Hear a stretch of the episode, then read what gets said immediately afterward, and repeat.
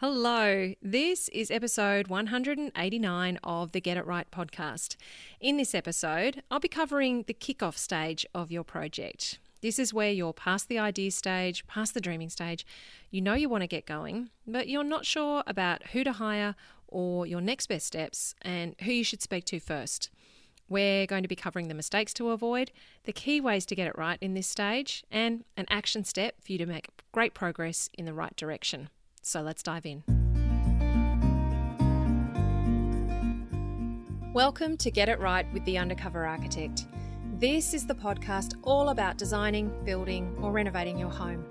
I'm your host, Amelia Lee. Think of me as your secret ally. I am on a mission to help you create a home that makes your life better, whoever you're working with and whatever your dreams, your location, or your budget. Together we'll uncover the nitty-gritty of how to get it right and how to create a home that works, feels great, and that you feel great in. So join me now. Now, before I jump into this episode, I want to share with you a fantastic resource I've created to help you, and you can access it now for free. If you're struggling with understanding the overall steps for your project, what you should be focusing on and when, or how to invest your efforts, energy, and money in the best possible way to get a great outcome in your future home, this will be super helpful. I've created a free online workshop called Your Project Plan, and you can watch it now. Head to undercoverarchitect.com/project plan to access it and watch it online. I've also added some great bonus resources that I've made available for you, and they include the transcripts of all of the podcasts in this season, this Christmas 2020 season, packaged up in a fantastic e-guide. You can find it all at undercoverarchitect.com/project plan, and that's PROJECTPLAN, project plan, all one word.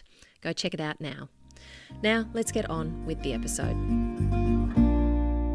So I'm super excited to be diving into this episode where we're going to be talking about your first steps in kicking off your project. I know in all of my experience of working with homeowners that how you take these first steps, the actual first steps that you take can dramatically impact the experience that you have in your project and the home that you create. It makes sense. I mean, if you're about to head from, in the car and drive from Sydney to Melbourne, but as you head out of Sydney, you accidentally head north instead of heading south, then you're going to be heading in completely the wrong direction. And getting off the freeway may take a while until you've got a turn off that gets you heading back in the right direction. It's not dissimilar to building and renovating. I see homeowners head off in the wrong direction in their projects, and it can be, 3, 6, even 12 months down the track that it becomes obvious that they started out in the wrong direction and they now have work to undo, having wasted time, money, and effort. So what does this stage look like? Homeowners at this point have often been collecting together their ideas and inspiration and having lots of conversations about what they might like to do. How homeowners have developed or catalogued their ideas and inspiration and thoughts can vary. Some homeowners have simply jotted down a quick list of ideas to tell a designer that you plan to work with. Others have developed a full dossier of information, a really comprehensive list, or what can be known as a brief for what they want in their future home. And this will be accompanied by photos and information about their site and, if they're renovating, also their existing home. And if it's a family or a couple that are planning their project, then they've talked over it themselves for quite a while to create a clear, collective picture of what they want their future home to be. I actually teach homeowners how to pull together a great brief inside the Home Method because it's such an important communication tool for those first conversations, and it can make a big difference to you finding the right people to work with and quickly. I love seeing how homeowners use that knowledge to create amazing briefs that not only give them clarity on their vision in their future home, but they're also awesome at vetting the right type of professional to work with. Those briefs alone have helped homeowners avoid designers who would be a terrible fit and find the right person instead to trust and work with. And I've also received emails from architects and designers who have had clients come to them with the briefs that they've learned to put together from the Home Method, and they've thanked me for how well it enables them to get started on this homeowner's project. They've loved that the homeowner has done this work because it reduces so much of the risk involved in poor communication and, the designer not understanding the client's wishes and wants well and things just not gelling from the get-go. The other thing that can be going on at this stage, at this kickoff stage, is that if you're doing this with your partner as a couple and a family, you know, one of you can be further ahead and feeling clearer about what you want to do and having a stronger vision than the other. Or you can both have very strong and clear visions, but it feels like they're at total odds with each other. You know that you need to get going, but overcoming those initial disagreements can feel challenging, and it's like, you know, it's just not doable that you'll get on the same page and both be happy with what you end up doing. At this stage of the kickoff, you may also be in the process of securing a new block of land for a new build and getting yourself into a kickoff first steps frame of mind as opposed to just being in that dreaming stage. That will mean that you're actually, you know, doing effective due diligence on the property and its suitability for the type of home that you're planning on creating before you actually go ahead and purchase that block of land. And kickoff can also mean that you already own the block of land for a new home, or you own the existing house if you're planning a renovation. So there's lots of things in different systems that can be going on in the kickoff stage, depending on where you're at and your particular scenario for the project that you're planning. Now let's look at our three metrics: budget, fears, and stress.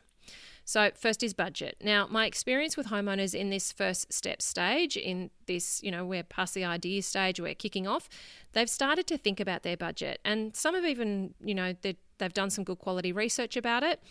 And often what comes through is there's a concern about overcapitalizing.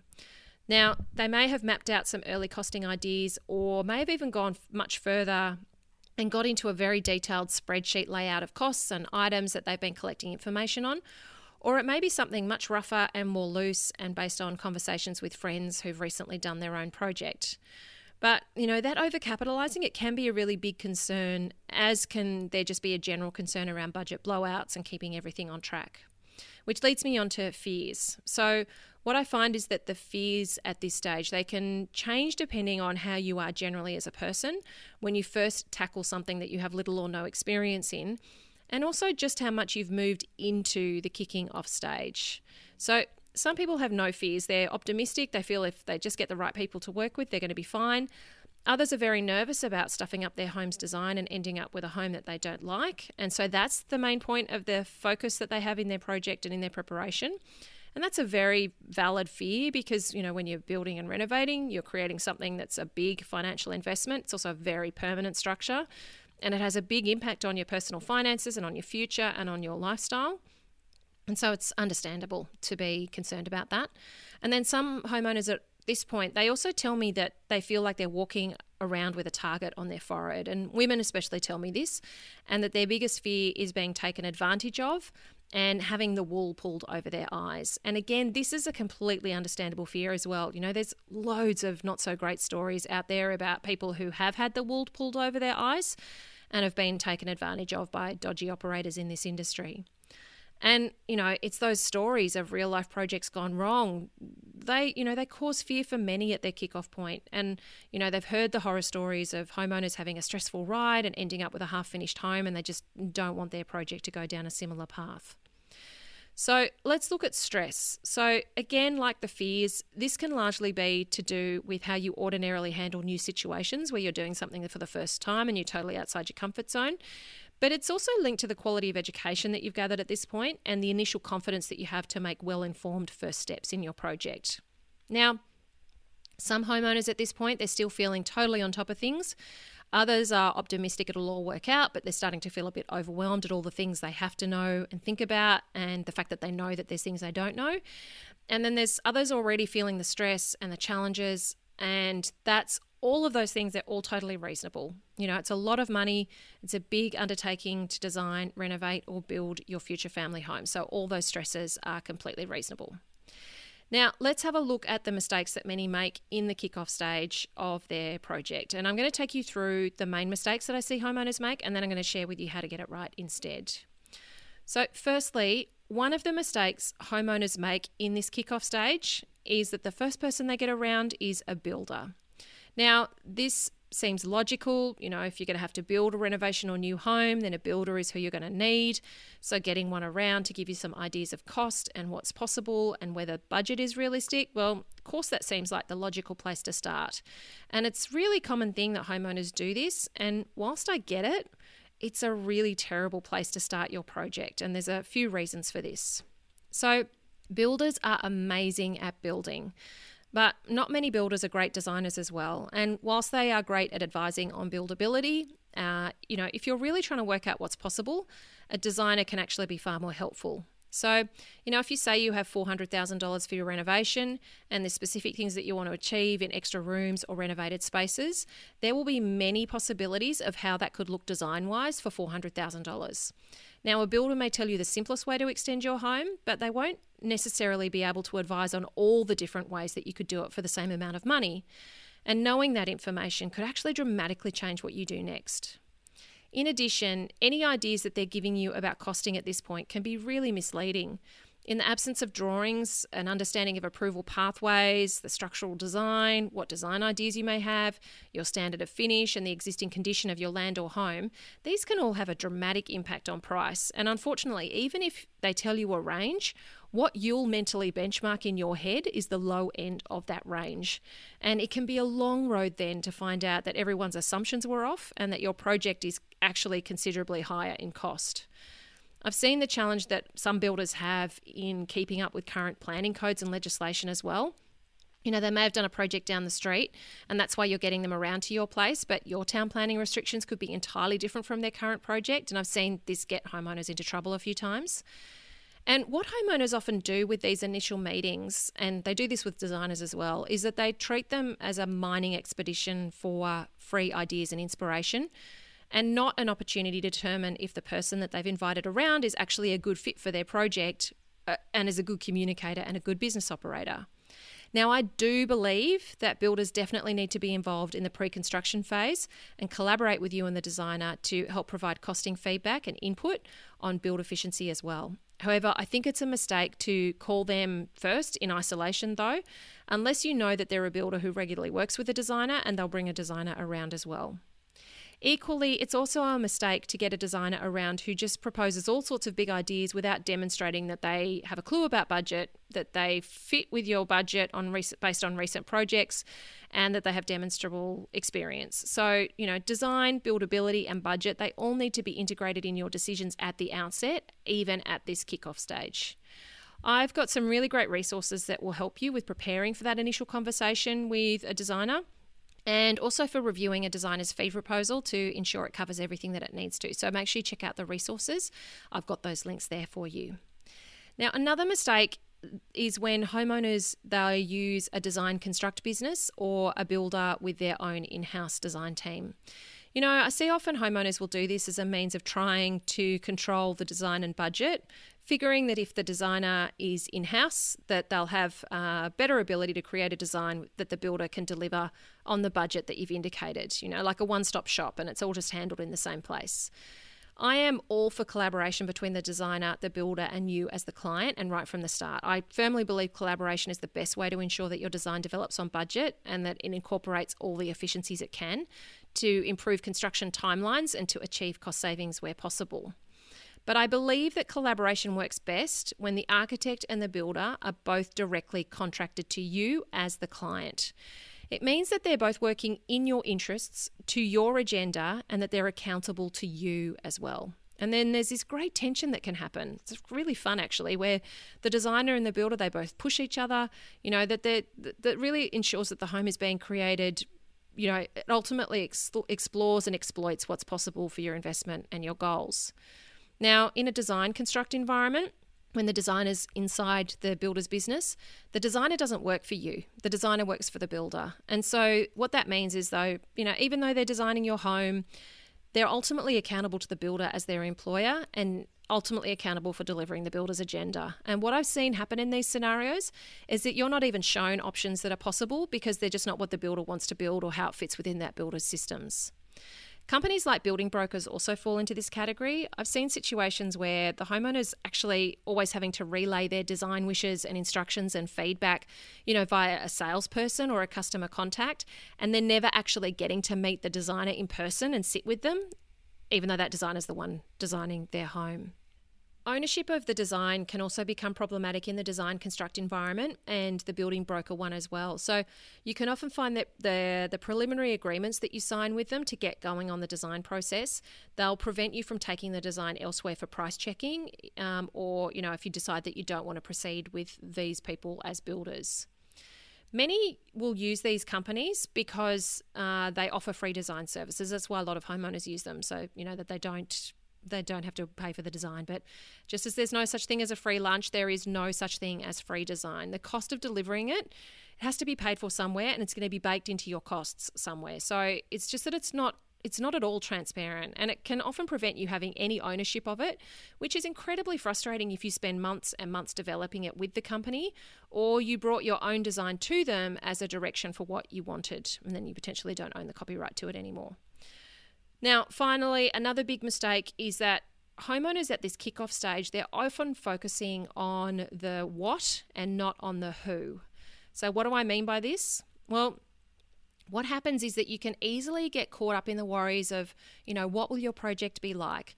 What will you spend? What will it look like when it's all done? What will council need? And then you completely overlook the who. You know, firstly, who will be on your team? Because renovating and building is best done as a team effort. And finding a team who fits you, fits your project, and understands and is excited about your vision for your future home, that's an incredibly powerful way to keep your project on track and to bring your dreams to reality. And secondly, the other who is, who will you need to be to drive this process and to make this all happen? Because how you show up and what you do to get yourself educated and informed to avoid mistakes, you know, that all matters to make sure that you're on the right track. So how do you then get it right? And how do you avoid these mistakes of getting the builder around first, of choosing to work with a design construct business, or focusing on the what instead of the who? Well, you can get it right by understanding more about the overall journey ahead so that you stand a much better chance of reaching your destination. You know, if you're heading somewhere that you've never been before and all you're doing is figuring out the next step as soon as you've made the last one, it's not going to take a lot for you to get lost, bamboozled, or taken advantage of. So there's two parts to this. One is getting an understanding of the roadmap ahead, you know, the steps that you'll need to take to get from your kickoff stage to that completed home that's ready to move into and even beyond, you know, as you navigate defects liability periods and warranties after the builder is gone. Knowing this roadmap, this step-by-step process, is so critical to your success because it means that you can always anticipate what is coming up next and who you'll need to help you. And it means that you can streamline things overall rather than dealing with one bucket of tasks and work and then having a big gap in time before you find out what's next, you know. Or worse still, having to trace back over previous work because you didn't do all of the things you were supposed to do before you moved forward. In actual fact, there are sections of your project and specific tasks you can overlap, and that can actually mean that you can run sections of your project planning simultaneously to save big chunks of time. And none of this is possible without knowing the roadmap at the start. Now, I said that there were two parts to this, and the second part is not only knowing your roadmap, but it's also about knowing your strategy. So knowing your strategy is about making sure that you start the right project, or that you choose the right approach to your design, your planning approvals, your overall project at the kickoff stage. So I'm going to illustrate this with an example project so that you can see what I mean. Now, I once had a client who wanted to do a renovation project on an existing home, and this was a small Queenslander cottage that was elevated, but it wasn't legal height underneath it, and it was set really close to the front boundary, you know, closer than was now permissible. And it was also very close to one of its side boundaries as well. And the house was in, you know, it was in good condition as a weatherboard home, but like most Queenslanders, inside it had a series of pokey rooms and built-in verandas. And the home also faced north to street, and it had proximity to quite a busy road, which the owners were wanting to contend with at the front of the home. Now, they came to me and they said, you know, this is what we want to do. Firstly, the first idea was that they wanted to demolish the home and to build a new house with a volume builder. They were going to choose something off the plan and demolish the existing house. So they were already trying to get this through council, and the home that they were wanting to demolish, this home that they owned, it was pre-1946, which for Brisbane City Council, they don't generally allow the demolition of.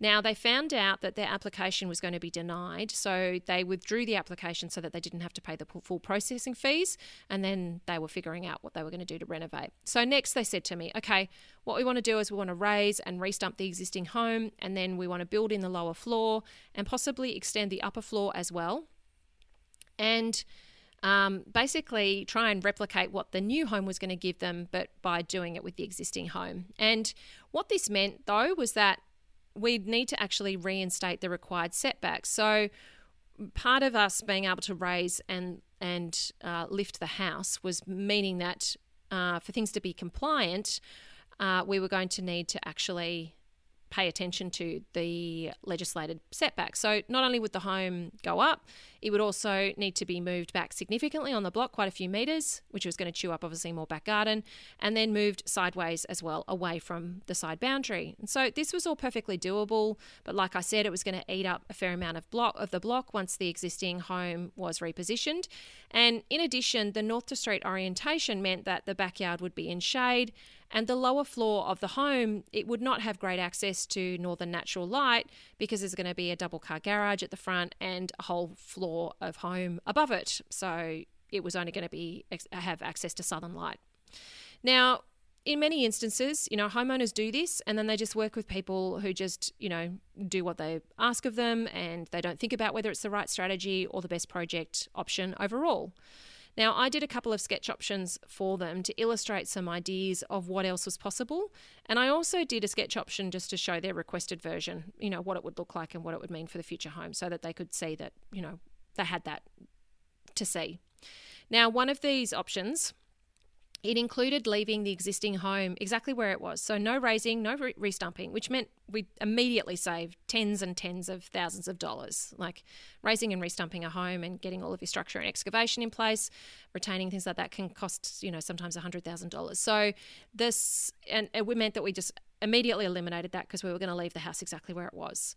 The site had a slight slope across it, which meant that on one side, on the lower side, we could actually do some minor excavation and restumping just in one corner to get a single carport in underneath it, and then we could add room because it was obviously sitting closer to one boundary than the other. There was enough room on the side then to add the second car space as a carport to the side of the home, so that you'd still have the double car accommodation at the front of the house that was secure. I proposed a rear extension that on the lower floor, it contained two living spaces, the kitchen, dining, laundry, powder room, and a walk-in pantry. And then upstairs, that extension had the master bedroom and an ensuite and walk-in robe, and then it also had a second bedroom as well.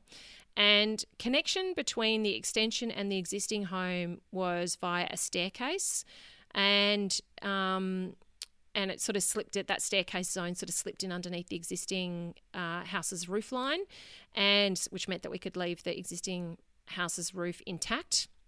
And then the existing home was renovated to then include the kids' bedrooms and a family bathroom and get that all working. So the aim of the new rear extension was that the design was done so that it would capture northern light over the top of the existing home. So the fact that we were leaving the existing house where it was, we could have this two-story extension on the rear, we could let northern light in over the top of the existing home into some clerestory glazing on the northern face of the two-story extension, and then bring it down via a void over the living space so that then that rear extension captured all that lovely northern sunlight and it wasn't blocked and obliterated by the existing house.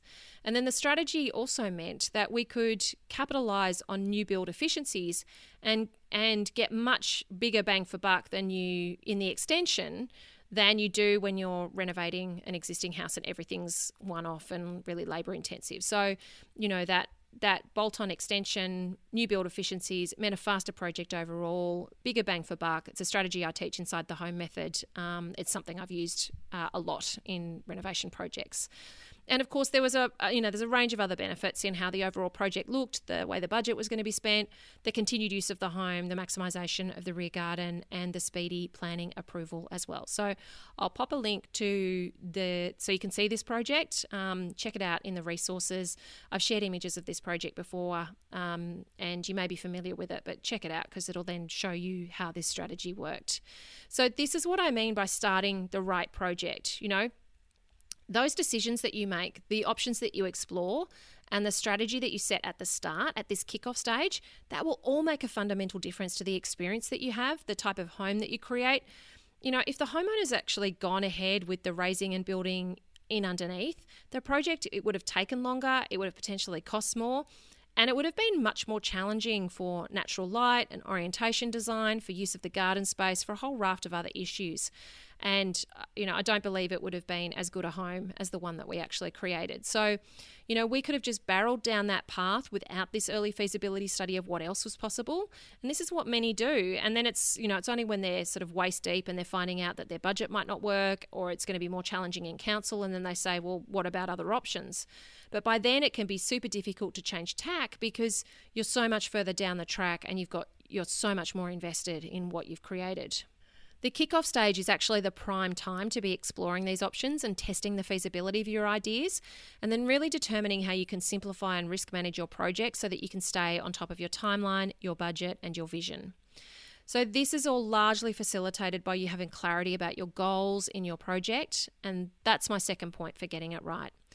You know, get clear on what you want to achieve by doing your renovation or new build. Whilst you're in the kickoff stage, you can feel that it's all about solving an immediate problem. You know, you might need more space, or you want to live in a new location, or you're seeking to improve your existing home. However, this is likely to be, you know, it's going to be a big investment of your time, energy, and money. And that's time, energy, and money you could be investing in many other things if you so chose to. And so thinking about the why behind doing your project and what you're ultimately seeking to achieve by undertaking this, and then what that means in relation to your overall lifestyle and financial goals, it's definitely worthwhile. Doing this now at the point of kickoff, it's going to give you a place to return to. You're about to embark on a journey that's going to take you all over the place. And well-meaning friends and industry professionals, they're going to offer advice left, right, and centre. You're going to be required to make zillions of decisions. You're going to get sick of making choices at some point. You're also going to potentially get confused and overwhelmed and feel like it's all getting too much. And you're going to occasionally find it stressful as well. Even the most organised, the most ninja-like renovators and home builders do. It's bound to happen when this much money, time, and personal ambitions and aspirations are on the line. Establishing what you're seeking to achieve will help you find calm and clarity in what can feel hectic, urgent, and a lot when you're in the midst of it all. And it's going to get you up to helicopter view so that you can sift and filter all of the options and find what is going to fit you and your project vision with more simplicity. It's a fantastic way to get grounded in your project and to stay focused on where you really want to get to.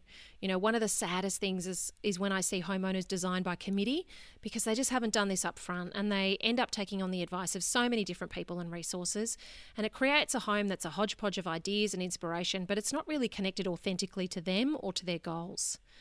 Now, perhaps you feel it's too hard to think about what your life goals are. You know, some homeowners say to me they struggle to think forward 12 months, let alone 10 years. If you're not someone who's used to making long-term plans, then it can feel weird to think about where this project might fit into them. However, I suspect that you still have some ideas about what you're hoping this future home is going to deliver you in the type of lifestyle that you want to lead, and also some ownership of your own personal values and what you hold important with your family and in how you spend your time. And, you know, often these things can be a great way to sort of anchor your ideas for your project and give you clarity about what's really going to be important to you as you make all the choices and decisions that you need to in your renovation or building project. Now, thirdly, my tip for getting it right in the kickoff stage is, wait for it, budget. Surprise, surprise, hey? Now, hopefully you've set a budget by now, and if you haven't, you definitely need to before you dive too far into your kickoff stage. It's something that any good quality professional will ask you about. It's something that you need to get tested early in your project so that you don't waste time designing a home you can't afford to build. So my budget tips for getting it right at the kickoff stage are these. I've got 5 of them. They are, number 1, talk early about your budget. Number 2, talk frankly about your budget. Number 3, advise if your budget needs to include all the associated fees and approval costs, or if it's just a construction budget that you're referring to. 4, advise if your budget needs to include a contingency, the spare cash that you keep in it to manage your risks and challenges that can blow out budgets, so you've got something to cover that. 5, ensure the people that you're talking to are indicating how they'll help you to manage your budget throughout your project. Okay, let's go through these. So talking early about your budget, it's pretty self-explanatory. However, some homeowners do hold it back, and it means that they don't get relevant advice at this kickoff stage and they can end up down unnecessary rabbit holes. Talking frankly about your budget is key. So I've seen homeowners lie about their budget or give massive ranges for about, what their budget is, but they actually mean the lower end of it. There's a fear as well that once you let someone know about your budget, then they're going to provide costing information that just maxes it out and meets it, or they'll just basically design to it and then they'll not optimize any cost savings that you could have achieved.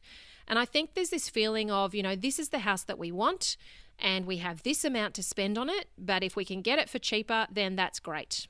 And that's totally understandable. In my experience though, if people have a budget which is the upper limit of where they want to spend, it is incredibly rare that they spend less. More often than not, they spend more because they're human, we're human, and what we do as humans is we always want more. There are dodgy operators out there, I do admit that, who they'll deliver you a $350,000 house for $450,000 if they can get away with it. But not being honest about your budget is not the way to vet out those type of operators. When you do effective due diligence on the people you start talking with about your project, and you actually do the research to establish if they're the kinds of people you want on your team and to work with for the next 12 months or more, then being honest about your budget will ensure that you get good quality feedback as to the feasibility of your project. And learning early about how realistic your budget expectations are will prevent you spending time and emotion on an unaffordable design. Now, next, let those that you're talking with know if your budget needs to include all the costs and also needs to include your contingency. So, often architects, designers and builders, they'll hear your budget figure and they'll just assume that it's their construction costs, the construction budget only. There's going to be other costs though that can be quite considerable. There's professional fees, approval fees, insurance costs, site establishment costs, a range of other costs along the way. You need to let them know if you only have one bucket of money that has to pay for everything. Lastly, talking about your budget early and frankly, it's going to help you establish if the professionals that you're speaking to are also talking about how they're going to help you manage your budget. Your budget needs to be their priority as well. Otherwise, it's going to be a challenging time of working together. Ensure that your budget is mentioned in fee proposals, that they discuss with you how they establish its accuracy, and they protect you from budget blowouts on site. They should have a clear method that's not just about applying square metre rates. Now, to wrap up, let me share my biggest action step at this point, and that is to create a brief. So I mentioned this earlier in the episode. A brief is a fantastic communication tool, super important one that helps you explain to anyone you're speaking to about your project exactly what you're envisaging for your project and why. It helps with collecting your thoughts, identifying the types of spaces and rooms you want in your future home, any details and specific items that need to be included, and most importantly, who you are as a family and how you want this future home to help you feel, live, and experience your lives together. So inside the Home Method, which is my main online program, I actually include a fantastic brief builder, which members have loved and, then get it as a template to put all of their wishes and wants into, but they also love it as an exercise to work through and to really facilitate getting clear on what they want their future home to be like.